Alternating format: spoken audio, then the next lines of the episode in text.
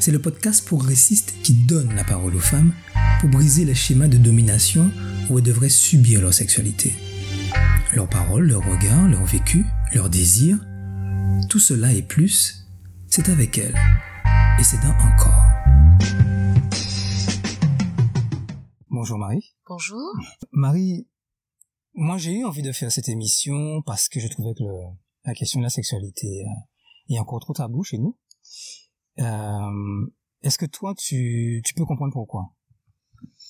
Oui, je peux comprendre pourquoi, parce que malheureusement le sexe reste encore euh, un domaine très réservé, peut-être parce que c'est quelque chose qui se fait dans l'intimité, évidemment, mais euh, on, on considère que c'est un sujet à part, c'est-à-dire que alors que ça concerne la vie d'un individu, son corps, sa santé même, mais euh, autant on va pouvoir parler nourriture, autant la sexualité, ça reste encore un sujet euh, malgré tous les progrès qui ont été faits, notamment euh, avec le féminisme, mais cette question-là reste encore un sujet particulièrement tabou. Et est-ce que toi tu as eu des restrictions personnelles avant d'accepter de faire ce- cette Ah, ah émission? oui, quand même, oui, j'en ai eu, dans la mesure où ben j'ai une certaine profession.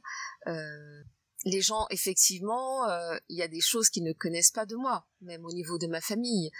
Par conséquent, forcément, sur un tel sujet, on pense aux éventuelles répercussions, aux, aux regards qui peut-être pourraient être différents. Mais je me dis que de même que des gens qui ont commis des crimes sont capables de raconter euh, euh, comment ils tuaient, comment... alors que ça c'est vraiment quelque chose d'horrible parce que ça porte atteinte à l'intégrité de l'autre et de soi-même. Je me dis que la sexualité, le sujet de la sexualité ne fait de mal à quiconque. Donc je me dis si des criminels euh, arrivent à, à confesser la manière dont ils tuaient des gens, alors que c'est quelque chose de fortement répréhensible, la sexualité, je me dis, ne devrait pas être considérée comme telle. Mhm. Le sexe, ça représente quoi pour toi? Alors pour moi, le sexe, ça représente euh, ben, tout d'abord euh, l'épanouissement. Je crois que c'est d'abord ça. L'épanouissement parce que on dit souvent euh, qu'il faut bien dormir, qu'il faut bien manger pour être en pleine forme ou en bonne santé, et on oublie que la sexualité, que le sexe fait partie intégrante de la bonne santé d'un individu. Et ça, c'est quelque chose malheureusement, euh, euh, c'est un angle sous lequel on n'aborde pas les choses. Le plaisir avec toutes les hormones qu'on va libérer euh, au moment de la jouissance, eh bien contribue à, se sentir bien, contribue à guérir aussi, parce que l'on sait que très souvent les, personnes qui n'ont pas de sexualité du tout, que ce soit au niveau avec un partenaire ou, ou la masturbation, eh ben, les gens qui n'ont aucune sexualité, eh bien sont plus tendus, développent davantage de stress et euh, par voie de conséquence des maladies. Donc euh, la sexualité, c'est l'épanouissement. Est-ce que toi, ça t'est arrivé d'utiliser le sexe comme euh, comme anti-stress, comme euh, voilà quelque chose euh, pour te libérer? C'est pas comme ça que je l'ai vu. euh, je me suis pas dit à ce moment-là, bah tiens, je vais me libérer euh, à travers euh, un acte sexuel, mais euh, automatiquement, forcément, je me sens mieux après, c'est sûr. pour, pour t'endormir, par exemple? Oui, la jouissance, une fois qu'on a bien joui, c'est clair que ça permet d'avoir un sommeil euh, beaucoup plus agréable et réparateur. Est-ce que tu dirais de toi que tu es euh, une femme romantique, sentimentale? Je me définis comme telle, romantique, sentimentale. Le fait d'être romantique et sentimentale n'est pas antinomique avec la sexualité. C'est justement ce que j'allais te demander. Est-ce que c'est compatible? C'est absolument compatible parce que dans une relation euh, sentimentale euh, épanouie, il y a obligatoirement, et je dis bien obligatoirement, la sexualité. Je doute, ça ce n'est que mon point de vue, je doute qu'une relation sentimentale sans sexualité puisse véritablement permettre aux gens d'être euh, hyper proches, d'être euh, hyper fusionnels en fait. Alors, c'est vrai qu'il peut y avoir une une connexion d'âme, une connexion spirituelle, une connexion intellectuelle, mais je crois que pour qu'une relation sentimentale soit complète, parce que sinon ça reste effectivement amical, pour qu'une relation sentimentale soit complète, il faut aussi cette connexion sexuelle. Tu, tu, tu n'as pas eu l'occasion d'être avec quelqu'un, euh, donc en couple, d'aimer cette personne et, et qu'il n'y ait pas de relation sexuelle et que ça reste une relation épanouissante? On peut pas euh, s'épanouir en couple sans sexe? Euh, Je n'y crois pas beaucoup. Alors, on n'est pas obligé d'avoir du sexe tous les jours, chaque semaine. Euh, on peut en avoir de, de relations sexuelles qu'une fois par mois, mais au moins cette chose-là, elle existe. C'est une façon pour moi que le couple, enfin, puisse se retrouver. J'aurais du mal à, à être dans une relation fatalement, si je me sens bien avec cette personne, si j'aime discuter avec elle, si j'aime, euh, euh, je sais pas, faire une activité sportive avec elle, bah, tout ce que l'on fait ensemble, fatalement, me donnera envie de cette personne-là. Donc le sexe, pour moi, participe de, de la stabilité, de, euh, de la solidité aussi du couple. Même si, comme je disais, le, on n'est pas obligé d'avoir des relations sexuelles au quotidien, ni plusieurs fois par jour. Ça t'est arrivé d'être, je crois, dans, dans, dans des relations où il y avait plus de sexe.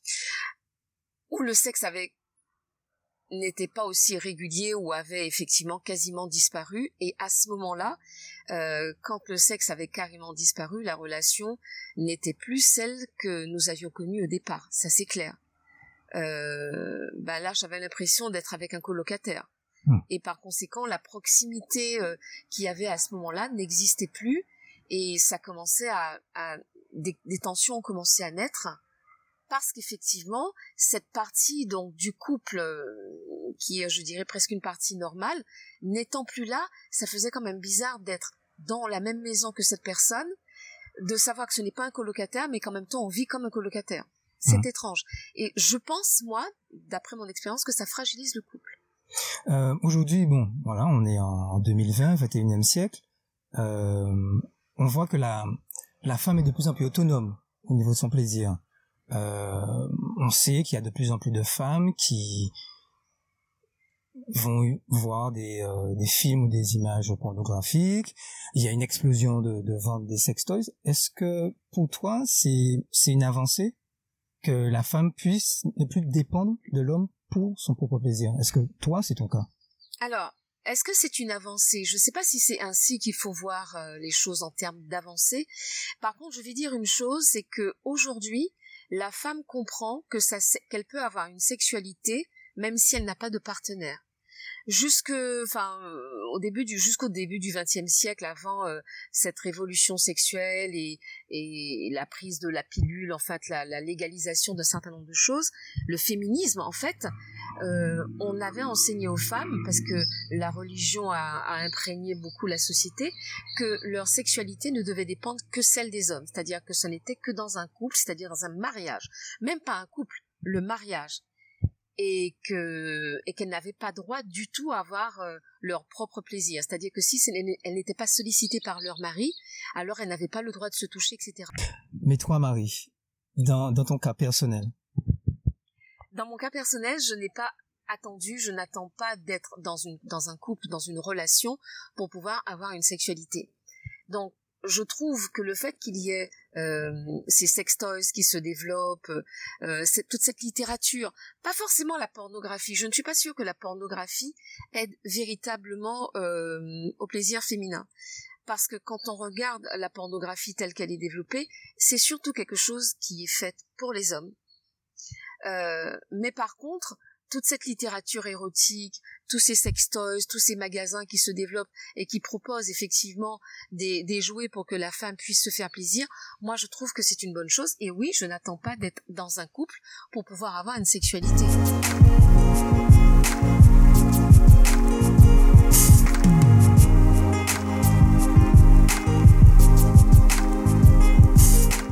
Est-ce que euh, on atteint plus facilement l'orgasme avec un sextoys plutôt qu'avec un partenaire qu'on découvre, qui ne nous connaît pas? Est-ce que c'est plus facile? Alors, je ne sais pas si c'est plus facile. Je vais dire que c'est différent. Quand on se donne son propre plaisir, on se connaît. On sait ce qu'on va aimer, on sait ce qui nous fait du bien, on, on, se connaît en fait. Quand on est dans un couple, par moments, c'est très difficile de faire comprendre à l'autre ce qui nous plaît. Euh, parfois, on a peur de vexer parce que, par exemple, l'homme, il arrive avec ce qu'il souhaite, ce qu'il connaît déjà, et euh, pour lui dire, mais tu sais, je préfère que tu me fasses telle chose plutôt que telle chose. Alors, euh, souvent, euh, on craint la vexation. Par conséquent, euh, quand une femme se donne son propre son propre plaisir, ben c'est mieux.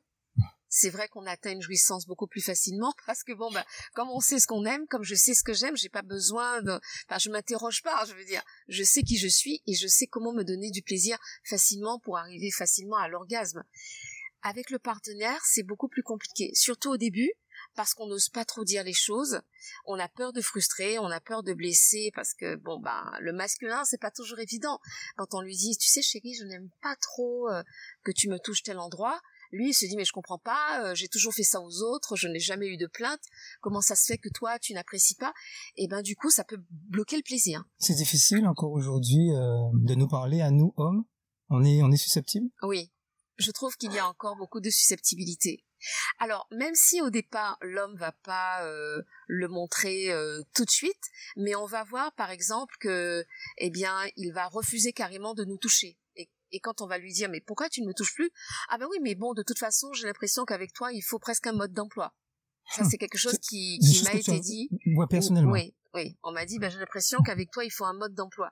Donc, la communication à ce niveau-là entre l'homme et la femme, contrairement à ce que l'on pourrait croire, elle ne va pas de soi. Il faut trouver euh, vraiment le bon moment, et même quand on croit avoir trouvé le bon moment, euh, la vexation, elle est là. Parce que, et si jamais j'avais un petit message à faire passer aux messieurs, quand on vous parle comme ça, messieurs, c'est justement pour pouvoir avoir une relation beaucoup plus épanouissante. Ça va faire du bien aux deux. Mmh. J'aimerais bien que les messieurs puissent entendre cela, et non pas qu'ils se vexent. Bon, on va essayer de progresser alors.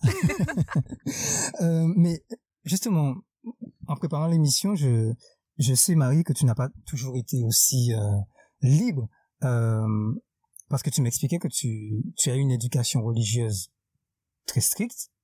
Euh, à l'époque, dans, dans, dans, dans, ta religion, quelle était l'image que qu'on te donnait du sexe? C'était quoi le Alors, tout d'abord, c'était une image, voilà, c'était une image, euh, c'est sale et ça ne devient joli que quand on est marié. Donc c'est le péché, mais alors euh, je pense que pour les églises, qu'elles soient euh, catholiques, évangéliques, que ce soit l'islam ou autre, pour toutes les grandes religions, le péché par excellence, c'est la sexualité et surtout la sexualité féminine. Parce que hors mariage. Hors mariage. Mais même parfois dans le mariage. Hmm.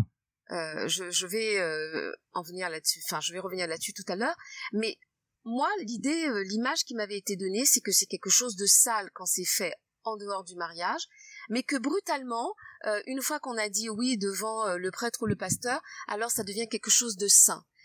Ce n'est pas tant fait pour avoir du plaisir, mais c'est surtout pour pouvoir procréer. Voilà, c'est l'image qui m'avait été donnée. Sinon, nous étions bombardés de messages comme quoi c'est sale. Et quant à la masturbation, euh, et encore plus la masturbation féminine, alors c'était le péché par excellence.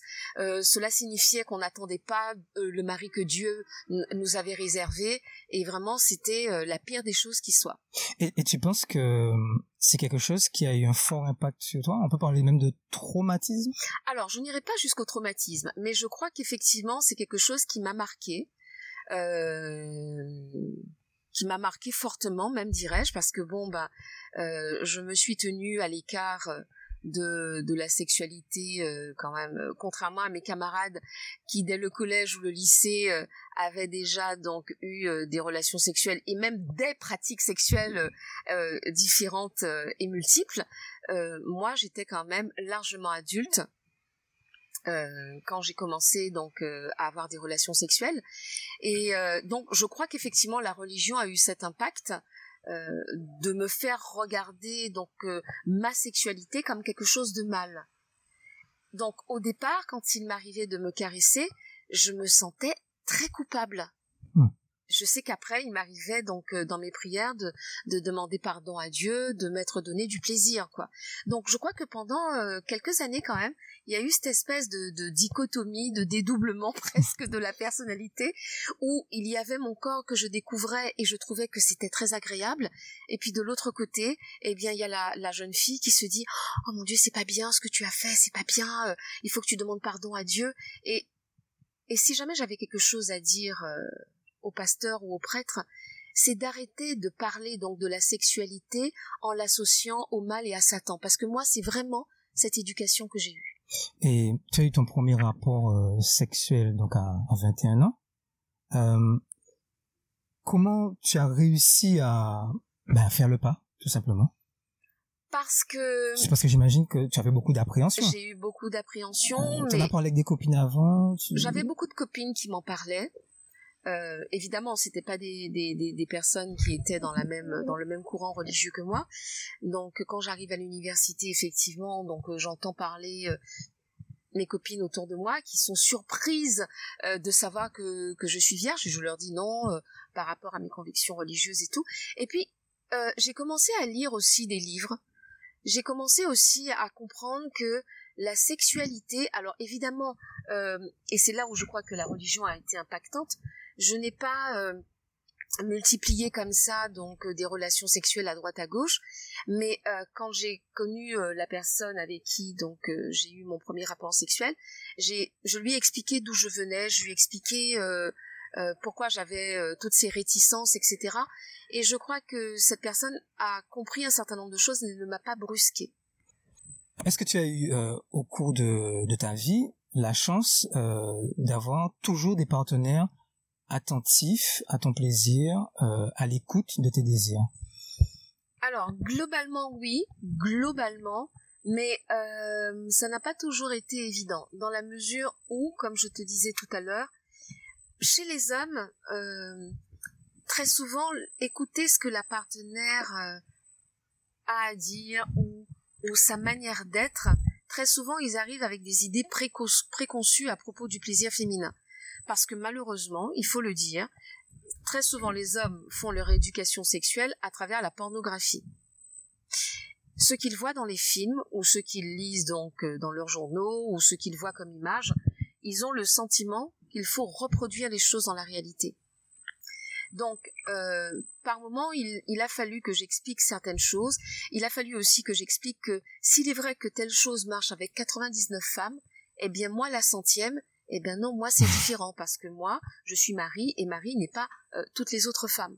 Euh, donc euh, je vais dire que globalement j'ai pu effectivement rencontrer des gens qui étaient à l'écoute, mais quand même il y a eu quelques-uns qui se vexaient, mais vexaient à un point où la relation s'arrêtait parce qu'ils avaient vraiment la conviction que j'étais, et je reprends l'expression, castratrice. Mmh. Le simple fait que j'ai à à dire ce qui, ce que je préfère, euh, ce qui me permet d'atteindre plus facilement l'orgasme, etc. Le simple fait d'avoir eu à leur dire cela, on m'a dit tu es castratrice. une, femme, une femme euh, qui qui dit, une femme qui parle, une femme qui exprime son désir, ce n'est pas toujours bien non, accueilli. Ce n'est pas, ce n'est pas très bien accueilli parce que, eh bien, euh, bah ça fracasse le mental masculin. C'est vraiment, j'utilise volontairement ce mot fracassé parce que c'est vraiment euh, euh, le sentiment que j'ai eu euh, à certains moments où je voyais que mon partenaire devenait complètement découragé et ça le frustrait tellement qu'il n'avait même plus envie de réessayer parce que jusque-là, ils étaient habitués soit à des femmes qui faisaient semblant, parce qu'il faut savoir, malheureusement, quand je discute avec mes copines, qu'il n'y a pas beaucoup de femmes qui prennent soin de leur propre plaisir euh, et qui se contentent juste d'être un réceptacle.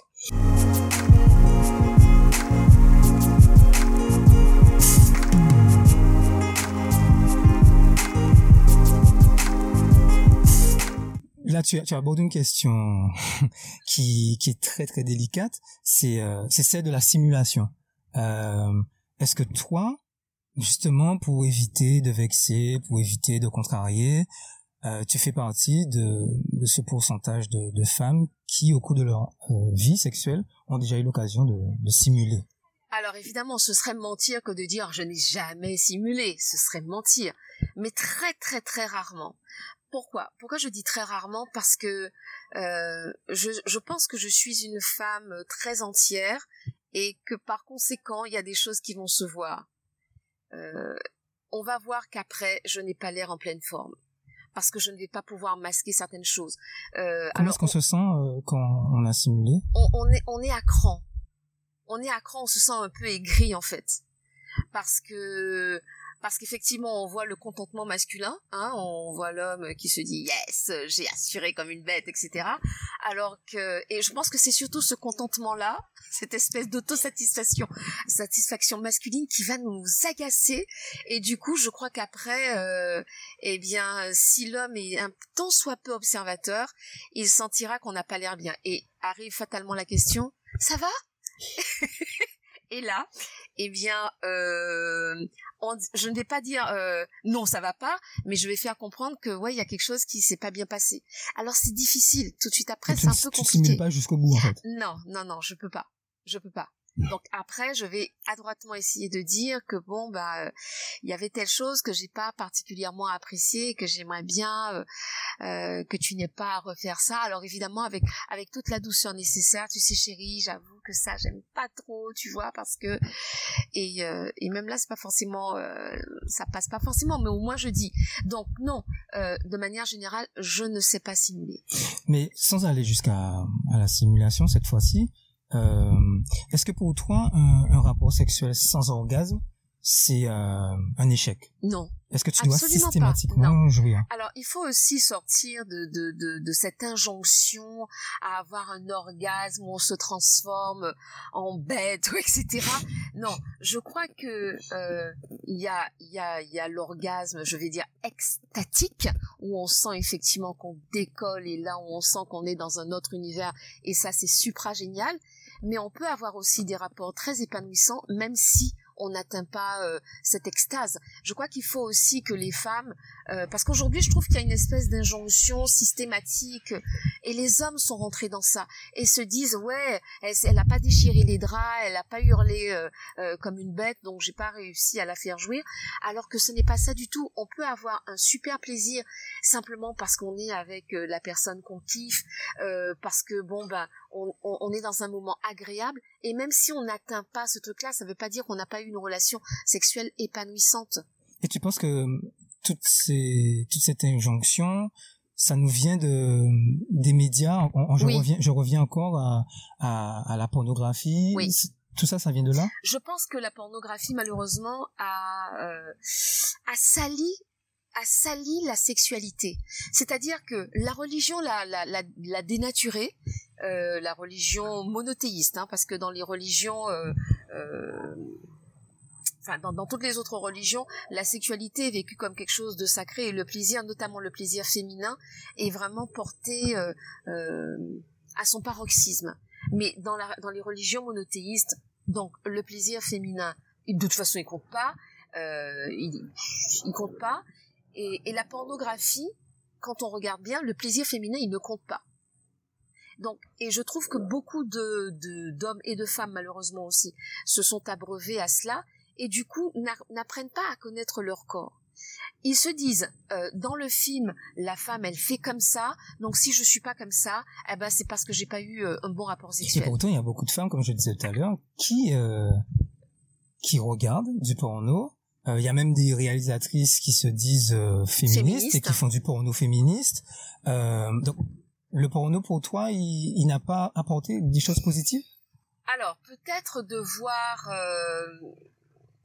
des images euh, qui peuvent euh, ou, effectivement notamment chez ces réalisatrices féministes que je ne connais pas particulièrement non plus hein, mais qui essayent de mettre de faire un focus davantage sur le plaisir féminin mais euh, pour moi la pornographie comme son nom l'indique c'est vraiment un étalage de chair sans passer par je parle pas de sentiments mais sans passer par cette espèce de connexion avec l'autre la pornographie n'a pas besoin de connexion. C'est vraiment, euh, euh, c'est vraiment deux chairs euh, qui font bam bam quoi. Et c'est pour ça que je dis que je trouve que la, pornographie n'a pas rendu service à la sexualité féminine. Ça, c'est mon point de vue. Tu serais pas quand même pour que ça soit banni? Non, non, non. C'est parce que je suis plus pour une littérature érotique. Je trouve que dans l'érotisme, et notamment quand ce sont des femmes qui écrivent, je trouve qu'effectivement la littérature érotique donne vraiment la parole aux femmes parce que dans la littérature érotique, il y a véritablement le plaisir féminin qui est mis en avant, la femme qui va parler de son corps, de ses réactions, de ce qu'elle aime. Euh, je trouve effectivement que dans la littérature érotique, il y a ça qu'on ne retrouve pas dans la pornographie. Enfin, on peut retrouver dans des films érotiques. Oui, dans des films érotiques, mais enfin généralement ce ne sont pas ceux-là qui sont mis en avant. Hein. Alors Marie, pour, terminer, quel, euh, quel conseil tu donnerais aux femmes qu'elles aient une sexualité épanouie Alors tout d'abord, je dirais qu'il faudrait qu'elles apprennent à se connaître. Alors, qu'est-ce que j'entends par se connaître?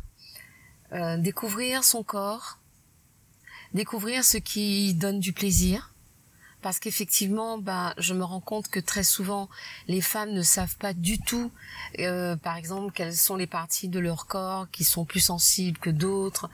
Euh, au niveau de leur sexe, elles ne savent pas du tout comment se caresser, qu'est-ce qui pourrait les, faire jouir. Donc, je dirais que tout d'abord, ce serait d'apprendre à connaître son corps, à connaître aussi son état d'esprit, à savoir euh, en découvrant son corps, si on aime le sexe, comment on aime le sexe, est-ce qu'effectivement notre sexe est, sensible à certaines caresses? Et je me dis que qui mieux que soi-même peut connaître son corps? Parce que tant qu'on ne connaît pas son corps, tant qu'on ne sait pas ce qui peut faire vibrer, je suis convaincue qu'on ne peut pas avoir une sexualité épanouissante. En tout cas, moi, euh, si je n'avais pas appris à connaître mon corps, je n'aurais pas pu avoir une sexualité épanouissante.